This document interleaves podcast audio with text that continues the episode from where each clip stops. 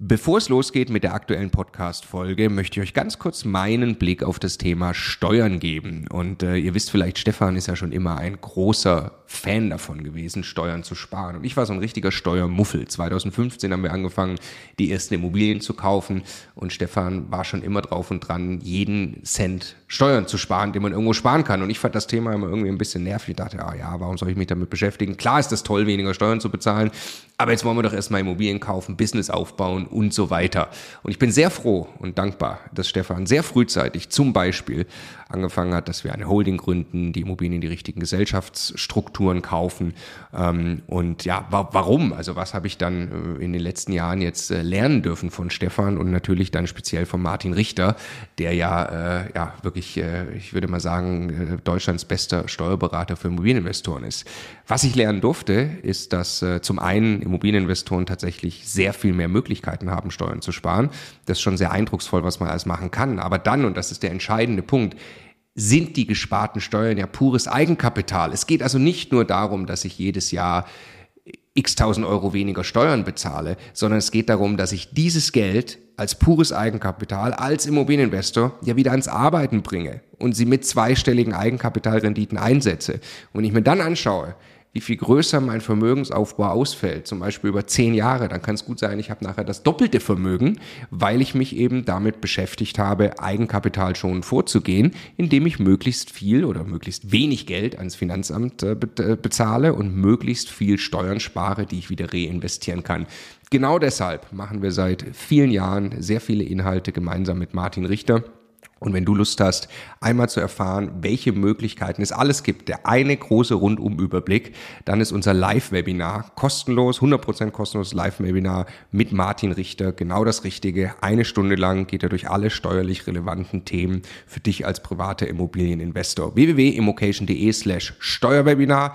Da findest du die Termine. Es sind alles Live-Termine, die wir jetzt mit ihm aufgesetzt haben. Also am besten jetzt gleich anmelden. Viel Spaß! Der Immokation Podcast. Lerne Immobilien. Bei, bei Erbschaftssteuer, es geht auch ohne. Die Frage ist natürlich, wie und wie man Vermögen schützt. Wir wollen es diskutieren mit äh, dem bestmöglichen Gast, den man dazu haben kann. Martin Richter, schön, dass du da bist. Ja, hallo in München, freue mich hier zu sein. Hallo Stefan. Hallo Marco. Wir sind in Folge 2. Wir nehmen ein paar Folgen gemeinsam auf, nennen das Ganze Tax and the City, weil du bist Steuerberater ähm, und hast dich spezialisiert auf das Thema Immobilieninvestment seit vielen Jahren. Hast mittlerweile auch ein paar Dinge wirklich selber kreiert, glaube ich, kann man sagen. Ähm, und wir haben zusammen auch ein, ein, äh, ein Programm, in dem wir das Leuten beibringen. Und das ist natürlich auch ein Quell für spannende Geschichten und manchmal auch Grundlage für eine, für eine Folge hier. Und jetzt reden wir mal über ähm, jemand, das ist ein bisschen größeres Vermögen, deswegen ist auch das Thema Vermögensschutz äh, dann auch noch gleich interessant. Und ähm, es geht generell natürlich um Erbschaftssteuer. Ähm, aber macht natürlich besonders Spaß, wenn man in diesem Fall äh, Privatier ist, 17 Millionen zu vererben hat, 17 Millionen Immobilienvermögen. Ja. Ist das, ähm, also wir, wir sagen logischerweise die Namen nicht, deswegen können wir dann über alle Zahlen reden und so. 17 Millionen Vermögen, also abbezahlte Immobilien, oder? Also Immobilienwert minus Darlehen. Immobilienwert minus Darlehen ja, aktuell, okay, bleibt 17 Millionen übrig, ist ja. ganz schön. Er geht auf die 60 zu. Hat er selber aufgebaut, ne? Ja. Hat also wirklich angefangen, Immobilien zu kaufen und solche Werte geschaffen. Das ist äh, genau. natürlich nicht gestern, schon ein paar Jahre her, aber es ist immer wieder sehr beeindruckend für mich, wenn ich an Leute gerade, die, die sowas äh, aus sich selbst heraus quasi äh, aufgebaut haben. Ja, genau. Falls ich es noch nicht gesagt habe, er ist Privatier, macht Sinn. Ja. Und ist gut für ihn, ist aber auch gut für seine Tochter. Ja. äh, und genau darum soll es jetzt gehen. Erstmal, äh, vielleicht kannst du mal generell ähm, äh, seine Situation und Erbschaftssteuer nochmal noch mal erklären. Ja, also Erbschaftssteuer äh, fällt immer an, wenn jemand stirbt. Ne? Äh, deshalb ist die Empfehlung im Rahmen einer proaktiven Steuergestaltung, dass man es nicht auf den Todesfall ankommen lässt, sondern dass man sich äh, vorher schon kümmert.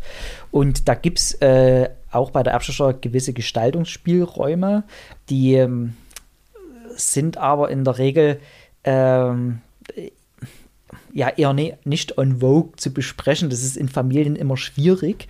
Mhm. Äh, genau so ein Thema auch anzugehen. Und da gibt es äh. Vorbehalte. Die junge Generation, die will jetzt Uni gehen und sagt, pass auf, wir übertragen wir jetzt das Vermögen. Können wir mal darüber reden, wie ich dein. Geld bekomme?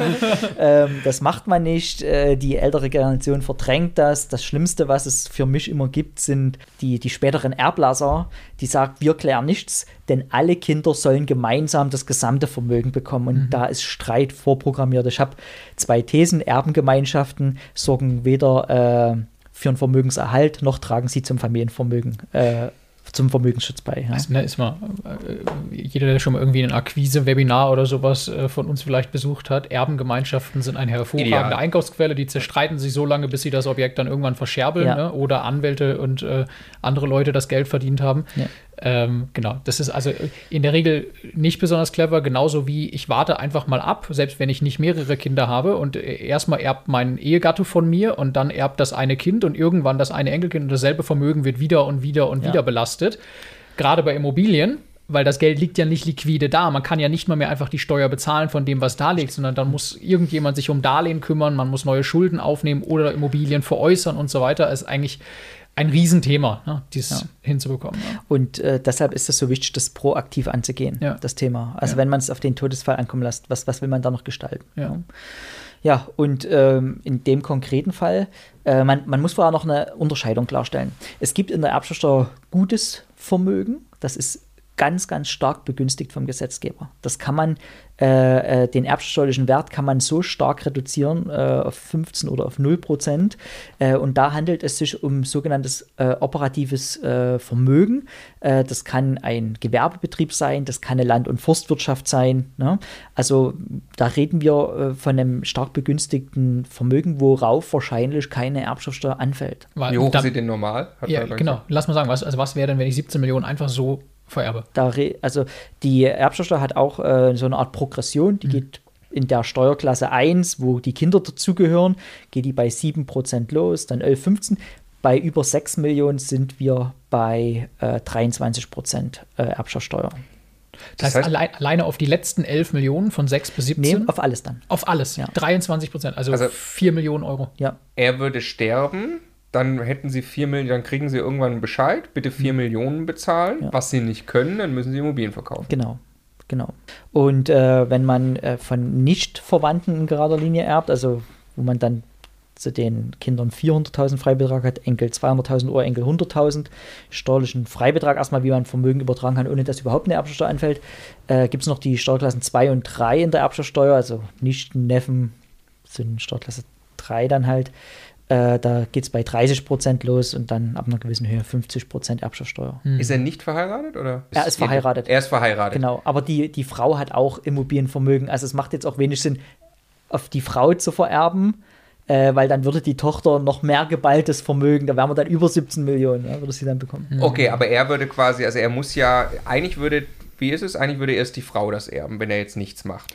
Äh, also wenn man im gesetzlichen Güterstand des Zugewinns ist, erbt der Ehegatte und die and also eine Hälfte und die andere Hälfte wird auf die Kinder verteilt. Bei nur einem Kind ist es quasi 50-50. Bei zwei Kindern würde der Ehegatte 50 Prozent bekommen und die, äh, die Kinder jeweils ein Viertel davon. Ne? Okay. Und ohne quasi jetzt Optimierung mit dir würde er jetzt grundsätzlich wahrscheinlich erstmal sagen, ich schreibe jetzt in ein Testament, alles soll sofort die Tochter kriegen.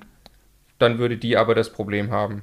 Genau, Okay. genau, genau. Jetzt das ist ein Fall, da muss man äh, vorher gestalten. Und äh, für die Gestaltung äh, gibt es ein paar Möglichkeiten. Ich würde ja gerne nochmal einen anderen Rahmen, also viele haben ja jetzt nicht 17 Millionen Vermögen. Ne? Ähm, wir sagen ja immer, wir, sagen, wir sagen ja immer, verkaufen ist besser als vererben. Ne? Jetzt habe ich ein Haus, das kann ich meinem Kind verkaufen, äh, damit das Kind wieder eine hohe Abschreibung hat. Und gerade bei einer vermieteten Immobilie, durch einen Verkauf generiere ich eine neue Abschreibung. Und dann schuldet mir mein Kind dann halt für dieses Haus oder für diese Wohnung 300.000, 400.000 Euro als Darlehen. Und das Darlehen erlasse ich dann einfach. Ne? So hat das Kind jetzt auch mehr oder weniger die Immobilie geschenkt bekommen und hat aber eine neue Abschreibung dazu bekommen. Das ist so, das sind auch so Modelle. Ne? Ähm, aber bei 17 Millionen müssen wir halt äh, andere Strukturen aufwenden, Wa- Warum? um die Erbschaft zu sparen. Wenn er jetzt das seiner Tochter verkauft für 17 Millionen, äh, hat er alle 10 Jahre äh, die Möglichkeit, ihr 400.000 Euro zu schenken. Das kann in Bar passieren. Oder er verkauft an seine Tochter und sagt, pass auf, liebes Kind, du schuldest mir jetzt 17 Millionen. Verkäuferdarlehen? Genau, Verkäuferdarlehen, ich erlasse dir jetzt mal 400.000. Jetzt sind es nur noch 16,6 Millionen. In zehn Jahren wieder 400.000. Also da, es, es gäbe keinen Steuerspareffekt, weil wenn er stirbt, würde es das Darlehen wegfallen und dann hätten Dann wir würde, dasselbe also Thema. er stirbt und dann würde quasi die Forderung, die Tochter erben an sich selbst, damit wäre das zu versteuern in dem Richtig, also sie wäre in gleicher Höhe bereichert, als Ja. hätte er jetzt die Ja. Immobilien. Ja. Und er, mein, er er ist 60, äh, vielleicht schafft er dort noch bei rund mit 60, 70, 80, 90, 4 mal 400.000 sind noch 1,6 Millionen, was so realistisch wäre. Aber es sind halt noch weit entfernt von 17 Millionen. Und wa- was du gerade im Nebensatz aber erklärt hast, ne? also verkaufen mit einem Verkäuferdarlehen üblich, ja, ne? und dann, äh, also ist wichtig, dass das auch jeder versteht. Ne? Also auch bei normalen Vermögen, äh, die irgendwo in einer realen Größenordnung, kann man sehr, sehr viele Dinge tun, Ja. um zu vermeiden, dass das in einem Block irgendwann hoch besteuert wird. Ne? Also normale Vermögen lassen sich in aller Regel komplett steuerfrei dann irgendwie äh, sinnvoll übergeben, wenn man es wenn man's rechtzeitig Ja. anfängt. Ne? Auch eine Immobilie, die unterhalb des Freibetrags, sagen wir mal 200.000 Euro ist, sollte ich verkaufen, Ja. damit ich die höhere Abschreibung habe. Genau, es ist ein leichtes Beispiel. Nehmen wir mal an, deine Eltern oder meistens ist es so, schon die Eltern haben irgendwann die Immobilie geerbt. Ne? Jetzt haben die äh, Großeltern irgendwann mal eine Immobilie für vielleicht noch äh, 100.000 D-Mark gekauft. Das ist in manchen Regionen jetzt äh, 2 Millionen wert, die Ja. Immobilie. Ja? Die Abschreibung, die geht ja nur über 50 Jahre und immer im Fall einer Erbschaft oder einer Schenkung nimmt man die Abschreibung des Rechtsvorgängers mit. Das heißt, wenn die schon abgelaufen ist, ist die auch bei mir abgelaufen. Ja, was, ähm, da, ich habe dann tolle Mieteinnahmen, kann aber steuerlich nichts gegenrechnen. Ich habe dafür eine Immobilie von 2 Millionen geerbt bekommen, wo ich jetzt vielleicht sogar Erbschaftssteuer drauf Haben wir bezahle. in Folge 1 erklärt, ne? dass man die Abschreibung gegenrechnen kann. Ja. Genau. Äh, so, und jetzt kann man auch so eine Immobilie, die kann man verkaufen ans Kind für diesen Marktpreis, diese 2 Millionen. Und auf einmal hast du, wir ziehen jetzt 20% Grund- und Bodenanteil ab, den kann man ja nicht abschreiben, aber von den 2 Millionen kann ich vielleicht auf 1,6 Millionen eine Abschreibung ziehen. Und zwar 2% im Jahr. Das heißt, ähm, ich schreibe pro Jahr 32.000 Euro das ist eine echte Steuerminderung. Also 32.000 Euro kann ich abschreiben. Und wenn ich jetzt sage, okay, darauf spare ich jetzt 40 Prozent Steuern, dann sind es pro Jahr knapp 13.000 Euro Steuern, die ich spare. Mehr sogar, oder? 32.000 Euro, darauf 40 Prozent. Ne, doch, 13, nee, 16. Ja, doch, du hast recht, ja, 13, sorry. Ja. Ja. Ja. Äh, 13.000 Euro Steuerersparnis und das die nächsten 50 Jahre im Zweifel. Also echt wirklich 13.000 Euro mehr Geld am Jahresende auf dem Konto für exakt den gleichen Vorgang. Dieselbe Immobilie ist bei derselben Person angekommen. Ne? Genau. Nur weil ich verstanden habe, dass ich es nicht einfach verschenken oder vererben Und darf. was will man seinen Kindern äh, äh, eher mitgeben als Abschreibungspotenzial? Ja. Also mir geht da das Herz auf. Ja. ähm, ja so. Darf ich nachher für Instagram äh, mit euch kurz einen Kopfrechenwettbewerb organisieren? Das, äh, Nee, das zeigen, ich, das zeigen ich, wir dann auf ich Instagram. nicht. Ich habe das Beispiel schon so oft erzählt. Normalerweise bin ich nicht gut im Kopf. Ich meine, Martin kann 40 Prozent auf alles rechnen, aber es ist, naja. Ähm, Aber äh, Entschuldigung, ich will nur noch mal äh, auch fragen, wenn die Immobilie heute nur 200.000 Euro, wäre es ja auch toll, wenn man 200.000 Euro vererbt bekommt, aktueller Wert. Auch dann ist es sinnvoll. Ja, weil auch dann habe ich Abschreibungen. Ne? Äh, das sind dann äh, 1300 Euro Steuerersparnis, äh, mal Ja. runtergerechnet, pro Jahr, wenn die Kinder Boah, im Spitzensteuersatz sind. Und äh, das auf äh, 50 Jahre, das sind äh, 65.000 Euro Steuerersparnis, nur weil man einfach nicht vererbt hat, sondern verkauft. Ja. Und in deinem Beispiel ist ja so, ich kann ja trotzdem meinem Kind die Immobilie für 200.000 Euro verkaufen. Da steht richtig ein Kaufpreis im Notarvertrag. Und eine Darlehensvereinbarung ist im Notarvertrag. Und wenn ich dann aber drei Tage später, ein bisschen überspitzt, ne, die Fachliteratur möchte dort mindestens ein Jahr dazwischen. Ich sehe aber nicht so richtig, dass diese Frist zwingend erforderlich ist. Ein bisschen streitig. Aber wenn ich kurze Zeit später dann nochmal zum Notar gehe und Bezug nehme auf die Urkunde, wo da, da die Darlehensvereinbarung drinsteht und sagt, okay, ich mache jetzt hier ein Schenkungsversprechen, ich erlasse einfach die Forderung. Ja? also ich verkaufe und dann ein bisschen später gehe ich hin und sage, und jetzt verzichte ich auf die Forderung des Ja. Darlehens. Dann hat ja das Kind auch eine Immobilie geschenkt bekommen. Ist dasselbe passiert, als ob ich es gleich Ja. schenken würde, nur dass es das Abschreibungspotenzial hat. Ja. Ja. ja. Also so, tatsächlich, Immobilien sollte man nie Ja. vererben. Richtig. Nur Nie. In dem Moment, wo ich den Verkauf mache, wusste ich natürlich noch nie fürs Protokoll, dass ich später den Also, Darlehensverzicht Ich wollte erst mal gucken, wie das Kind mit der Immobilie Genau. umgeht und dann entscheide ich, ob ich möglicherweise die Immobilie schenke. Richtig. Klar. Okay, also. Aber halt, Entschuldigung, geht aber nur, wenn die Immobilie, also macht nur Sinn, wenn die dann vermietet Ja, wird. bei einer eigengenutzten hast du keine Abschreibung. keine, keine Aber es ist trotzdem kein Nachteil. Der Notar verlangt ja dieselbe Gebühr, egal ob ich schenke Ja, oder verkaufe. ja, ja, ja. ja. Und äh, Wer weiß, ob sie irgendwann vermiete. wenn man sich den Fall aufhalten will, irgendwann zu vermieten, ist ja gut. Genau. Okay, bewegen wir uns wieder zu absurd großen Vermögen. Warte, nee, nur ganz, ganz kurz, weil, Okay. weil, das, weil ich, den, den haben wir ja diskutiert, ganz speziell konkret im Fall auch meiner Mutter, die ja in der Immobilie dann noch wohnt, aber trotzdem die schon eben, also nicht einfach warten und sie mir irgendwann vererben, sondern trotzdem verkaufen sollte. Ja, ähm, man kann in dem Kontext auch noch in Rentenversprechen machen.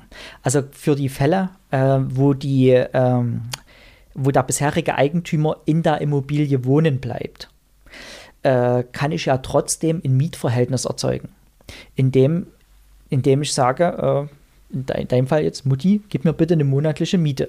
Ja? Und ähm, da wird die Wohnung halt nicht äh, verschenkt und auch nicht mit einer Einmalzahlung verkauft, sondern äh, du kaufst deiner äh, Mutti das ab und sagst, äh, im Gegenzug zu dem Kauf machen wir keinen Festpreis, keine Ratenzahlung, sondern ich bezahle dir eine lebenslange Kaufpreiszahlung, also prognostiziert auf deine statistische Lebenserwartung. So, wir nennen das Rente.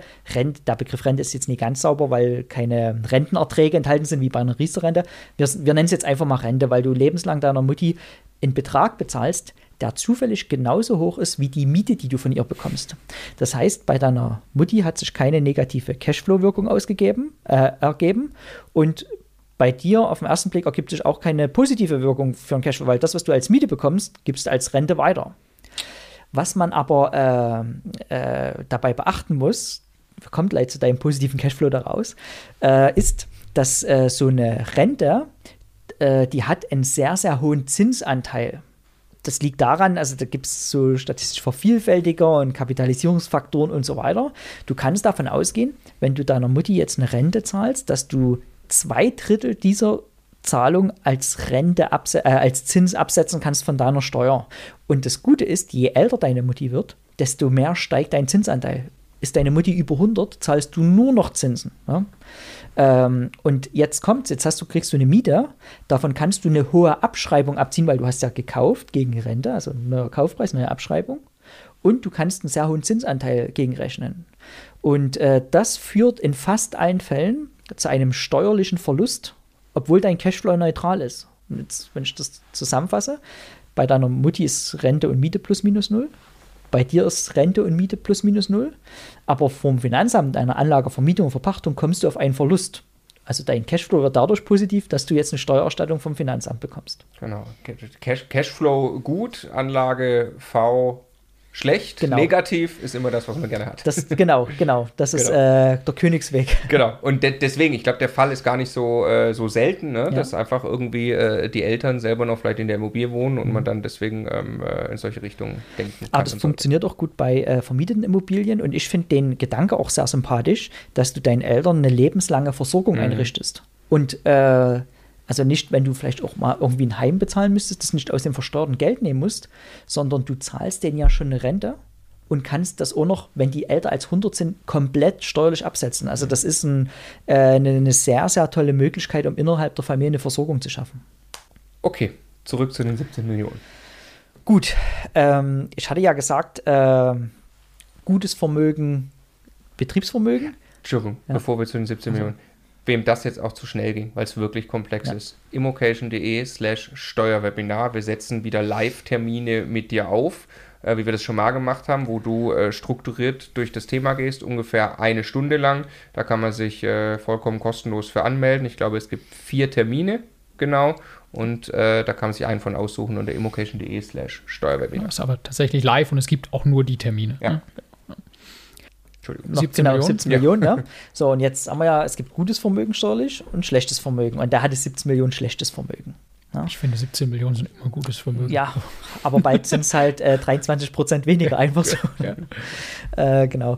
Und äh, jetzt mussten wir quasi eine Möglichkeit schaffen, äh, dieses schlechte Vermögen in gutes Vermögen zu wandeln. Ja. Die einfachste Möglichkeit wäre ein sogenannter Asset Swap. Das, so reden wir Steuerrechtler Hört sich davon schon einfach an, ja. wenn du Ver Vermögen, äh, wie ist die Vermögenssubstanz ändert. Also ich mache ein ganz leichtes Beispiel, das wollte er aber nicht. Ne? er könnte jetzt einfach seine kompletten Immobilien verkaufen, die sind noch aus der 10-Jahresfrist raus, alles steuerfrei, ne?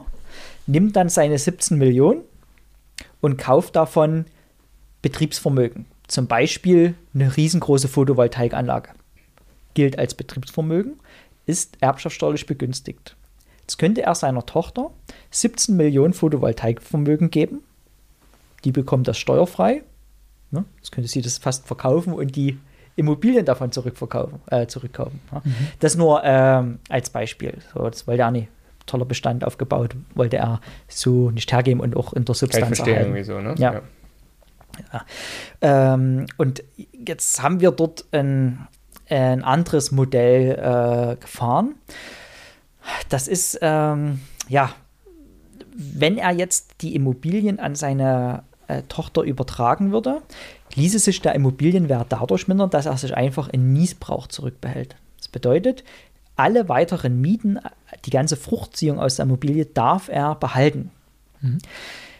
Und der Niesbrauch mindert eins zu eins den Wert der Immobilien. Jetzt ist aber das Problem, wenn du 60 Jahre alt bist, dann wird der Niesbrauch nicht mehr besonders hoch bewertet.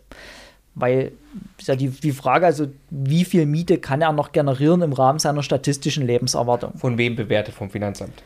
Äh, genau, auf seine Lebenszeit, genau, wird es äh, quasi die, die Miete, die noch zu erwarten ist im Rahmen seines Lebens. Da also es geht ja Bewertungsverfahren, ne, die im Prinzip relativ klar festlegen, wie, wie dieses Niesbrauch, äh, wie der Wert dieses Rechts bestimmt wird, genau. abhängig vom Lebensalter des, Genau. Das Niesbrauch nicht mehr. Ich will es nur nochmal, weil ich weil vorhin auch erstaunt war, also der, der, dass man das so genau teilweise festgelegt hat. Also es gibt ein, ein äh, logischerweise muss das Finanzamt einen Wert ermitteln und sagen, das ist das Vermögen, was jetzt übertragen wird. Ja. Und wenn das Immobilienvermögen muss der Wert der Immobilie und wenn darauf ein Niesbrauchrecht äh, ist, dann schmälert das halt den Wert. Das heißt, das, und dann muss das Finanzamt hergehen und muss für quasi bewerten oder man muss dem Finanzamt quasi ja was vorschlagen wahrscheinlich, ne? Und das sagt dann, ob das okay ist oder nicht. Dass man sagt, durch das Niesbrauchrecht eines 60 60-Jährigen ist es so und so viel weniger wert. Und weil der 60-Jährige nicht mehr 100 Jahre lebt, äh, ist es nicht so wertmindernd, wie wenn ein 20-Jähriger beispielsweise das Niesbrauchrecht bekäme. Richtig. Äh, und da gibt es Tabellen, also die ermitteln jedes Jahr die statistische Lebenserwartung. Die ist bei Männern so bei 83 Jahren, ich glaube bei Frauen bei 87 Jahren. Ne? Und ähm, das wird dann noch, ähm, das wird dann noch abgeschmolzen über einen Kapitalisierungsfaktor. Also obwohl er 60 ist und noch 23 Jahre Lebenserwartung hat, ähm, ist wahrscheinlich der Vervielfältiger der für den Niesbrauch herangezogen werden, nur Faktor 12 oder 13. Jetzt hat er den. Der Immo Jahresmiete. Der Jahresmiete, mhm. genau. Jetzt hat er den Immobilienwert und jetzt nehmen wir quasi die Mieten mal 13 und ziehen das von den 17 Millionen ab. Und da bleiben immer noch 10 Millionen übrig. Oder 8 Millionen. Und man will ja, ja, eben das so klein wie möglich haben, ja. weil darauf wird ja dann die Steuer reichen. Warum, warum wird da noch dann, äh, warum wird weniger als äh, die erwartete restliche Lebensdauer mal die Miete genommen? Weil die. Wegen der Abzinsen und solchen genau, Dingen. Es wird auf den heutigen Wert, quasi barwertmäßig auf den heutigen Wert bezogen. richtig, es kommt ein Barwert und der wird okay. aktuell von der Finanzverwaltung noch mit 5,5 Prozent abgezinst. Okay. Und dann ist nach, äh, nach einer unendlichen Laufzeit mhm. nur noch die Hälfte übrig, aber mhm. ja, genau. Okay. So, Hört sich an, als ob es das nur in Deutschland gibt. so, und jetzt haben wir das Problem, also je älter die Person ist, die dann den Niesbrauch erhält, desto geringer wirkt das sich auf den Immobilienwert aus. Das heißt, äh, andersherum schon mal, je früher ich mich mit solchen Dingen beschäftige, desto ja. leichter ist es, erstmal Vermögen zu erhalten. Ne? Aber um den vollen Niesbrauchswert zu bekommen, müsstest du quasi direkt nach deiner Geburt äh, ja. schon äh, äh, das machen. Erst die Immobilie kaufen und dann das Niesbrauchsrecht, die Alter. Ja. Oder äh, du stirbst nicht. Mhm. Oder noch besser, du gibst den Niesbrauch einer Struktur, die nicht stirbt. Und ähm, das, äh, der Fall ist wesentlich komplexer, als ich jetzt gleich sage. Ne? Aber jetzt stell dir mal vor, du hast eine äh, Struktur, die ist ein, eine Art Gewerbebetrieb, zum Beispiel eine gewerbliche GmbH und Co. KG. Ja? Mhm. Die kann man ziemlich leicht gewerblich prägen. Das heißt, sie muss gar keine Einkünfte erzählen, gilt trotzdem als gewerblich. Und diese KG, die nie sterben kann, die bekommt den Niesbrauch. Okay. Das heißt, ich, ich übertrage das Eigentum an der Immobilie der Person, die es bekommen soll und trage vorher ein Niesbrauchrecht zugunsten einer, in diesem Fall Kommanditgesellschaft ein. Mal egal, warum es genau jetzt eine gewerbliche ja. Kommanditgesellschaft Okay, ja, ja. Dann hast du die maximal mögliche Minderung weil die lebt für immer, als Ja. ob sie mit Geburt, also quasi äh, einen höchstmöglichen Wert des Niesbrauchs, der jetzt abgezogen wird. Genau. Okay. So, und ähm, jetzt, jetzt haben wir noch, jetzt müssen wir noch eine Hürde nehmen. Ja. Wenn wir die verstanden haben, der Fall dann auch relativ klar. Die gehört mir, die KG. Die KG gehört dir. Okay. Wenn du eine gewerbliche Struktur äh, überträgst an Kinder, Ja. dann ist die ja grundsätzlich begünstigtes gutes Vermögen. Mhm. Nicht jedoch, wenn ausschließlich vermietete Immobilien drin sind oder wenn überhaupt vermietete Immobilien drin sind. Mhm. Also du kannst jetzt nicht alle Immobilien in eine GmbH packen und sagst deinem Kind, hier ist eine GmbH, die erzielt gewerbliche Einkünfte. Jetzt kriegst du die Immobiliensteuer frei, weil das ist dann wieder schädliches Verwaltungsvermögen. Mhm.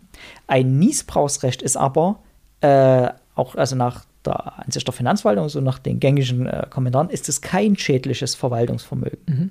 Was bedeutet das?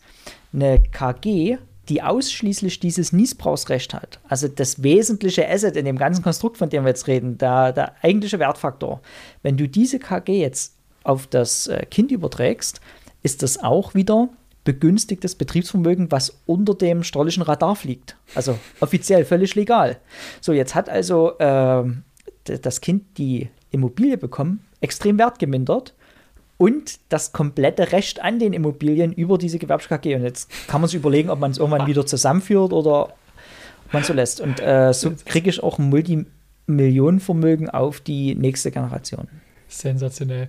Da, also es drängt sich die Frage wieder auf, ist, ist sowas ernsthaft legal? fragen. also ist das nicht Gestaltungsmissbrauch, auch wenn es irgendwie geht? Also Gestaltungsmissbrauch wäre das jetzt äh, meines Erachtens, we- wenn ich heute die Immobilien übertrage, das Niesbrauch in die KG packe und zwei Tage später die KG übertrage. Ja. Aber äh, also der Gestaltungsmissbrauch sieht immer so ein Zeitfenster von drei Jahren, Ah ja. wo ich das machen muss.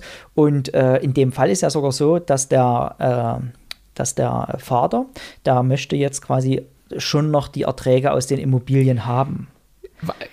Was ja, sorry, wenn ich mal immer noch bin, was ja tatsächlich, glaube ich, ganz wichtig zu verstehen ist. Ne? Also selten, viel seltener wird wahrscheinlich die, äh, die vermögende Generation an dem Eigentum einer Immobilie hängen, als daran, den Nutzen daraus weiterhin zu haben. Ne? Also wenn ich weiß, alles, was da rauskommt, steht für immer und ewig mir zu. Also meinen Lebensabend bestreite ich weiterhin ganz normal aus dem, was ich mir da aufgebaut habe.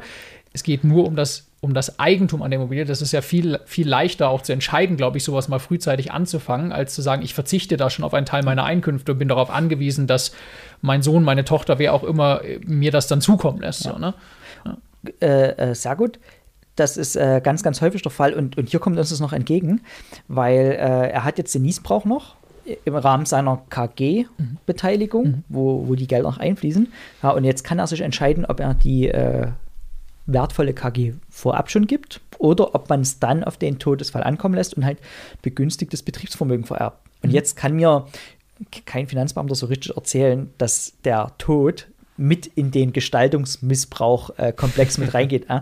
Also hoffentlich lebt er noch sehr lange, ne? aber selbst wenn er jetzt äh, in den nächsten Wochen sterben würde, kann das auf keinen Fall eine Gestaltung sein, äh, dass man das jetzt noch so gedreht hat. voraussetzt. Ja. Ja, ja, ja. Ja. Ähm, lass mich nochmal eine, äh, eine Rückfrage stellen. Ähm, konstruier mal einmal, also es gibt eine Generation, ähm, lass mal sagen, schon jetzt älter, ne? also jetzt nicht 60, sondern vielleicht 80 oder sowas. Und da, es gibt Vermögen und es gibt schon zwei Generationen darunter. Es gibt die Kinder und die Enkelgeneration. Ähm, und jetzt der, ich habe das am Anfang mal einmal gesagt, der blödeste Weg ist ja jetzt das Vermögen immer erstmal quasi innerhalb der eigenen Generation an den Partner, dann an die Kinder und dann an die Enkelkinder weiterzugeben. Und wenn ich das jetzt sehr proaktiv gestalte, kommt da möglicherweise raus, dass eben die, die äh, Großelterngeneration auch den Enkelkindern, die ja möglicherweise schon längst erwachsen sind, etwas zukommen lässt. Jetzt äh, kann ich mir Niesbrauchrecht eintragen lassen als Großvater, Großmama, wie auch immer. Erstmal für mich selber, vielleicht quasi auch für meine, für meine Ehefrau, also für uns gemeinsam, oder?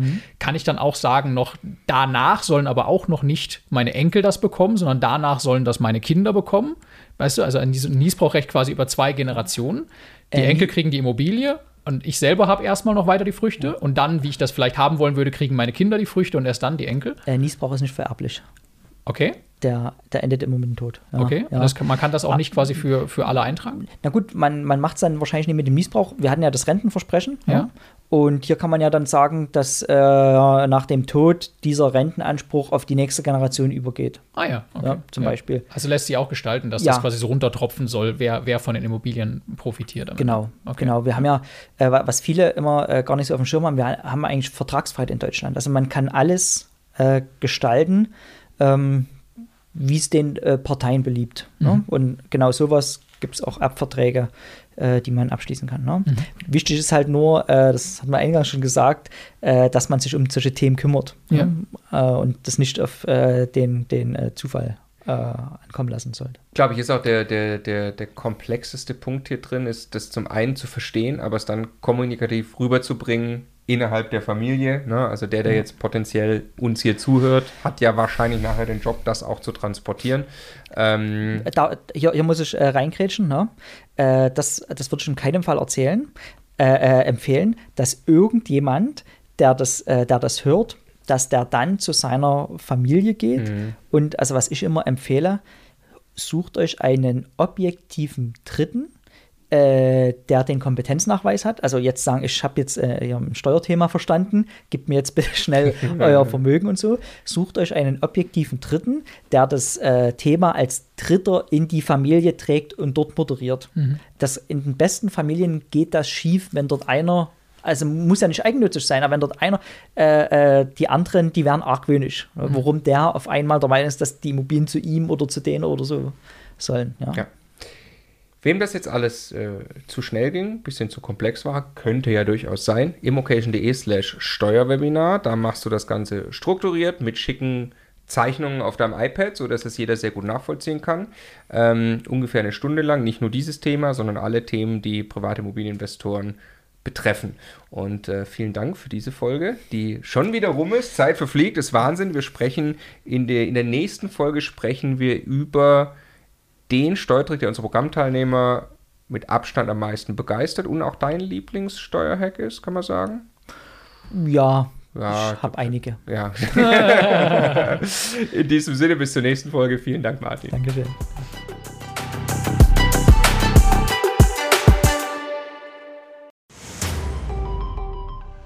Jetzt nochmal der Hinweis, bevor ihr die nächste Folge weiterzieht, auf unser Steuerwebinar. Live mit Martin Richter, also dem Steuerberater für Immobilieninvestoren in Deutschland. Äh, wirklich äh, live, also genau diese Termine. Und äh, es wird einen Überblick geben über all die großen Möglichkeiten, als Immobilieninvestor Steuern zu sparen beim Bestandsaufbau, aber auch wenn man schon Vermögen hat, was man im Bestand sortieren kann, um einfach mehr Geld übrig zu behalten, wie man Vermögen weitergeben kann und so weiter. Also, glaube ich, ein absolutes Muss für jeden Immobilieninvestor. Ja, Stefan, du bist ja eh schon ein großer Steuerfan immer gewesen. Für mich ist er eher anstrengend, aber man kann es auch nicht ignorieren. Die Potenziale sind äh, wirklich extrem, die man speziell als privater Immobilieninvestor hat. Deshalb immocation.de slash Steuerwebinar. Da kann man sich anmelden, ist 100% kostenlos, ist live, gibt nur diese Termine, die dort stehen. Wir freuen uns auf euch.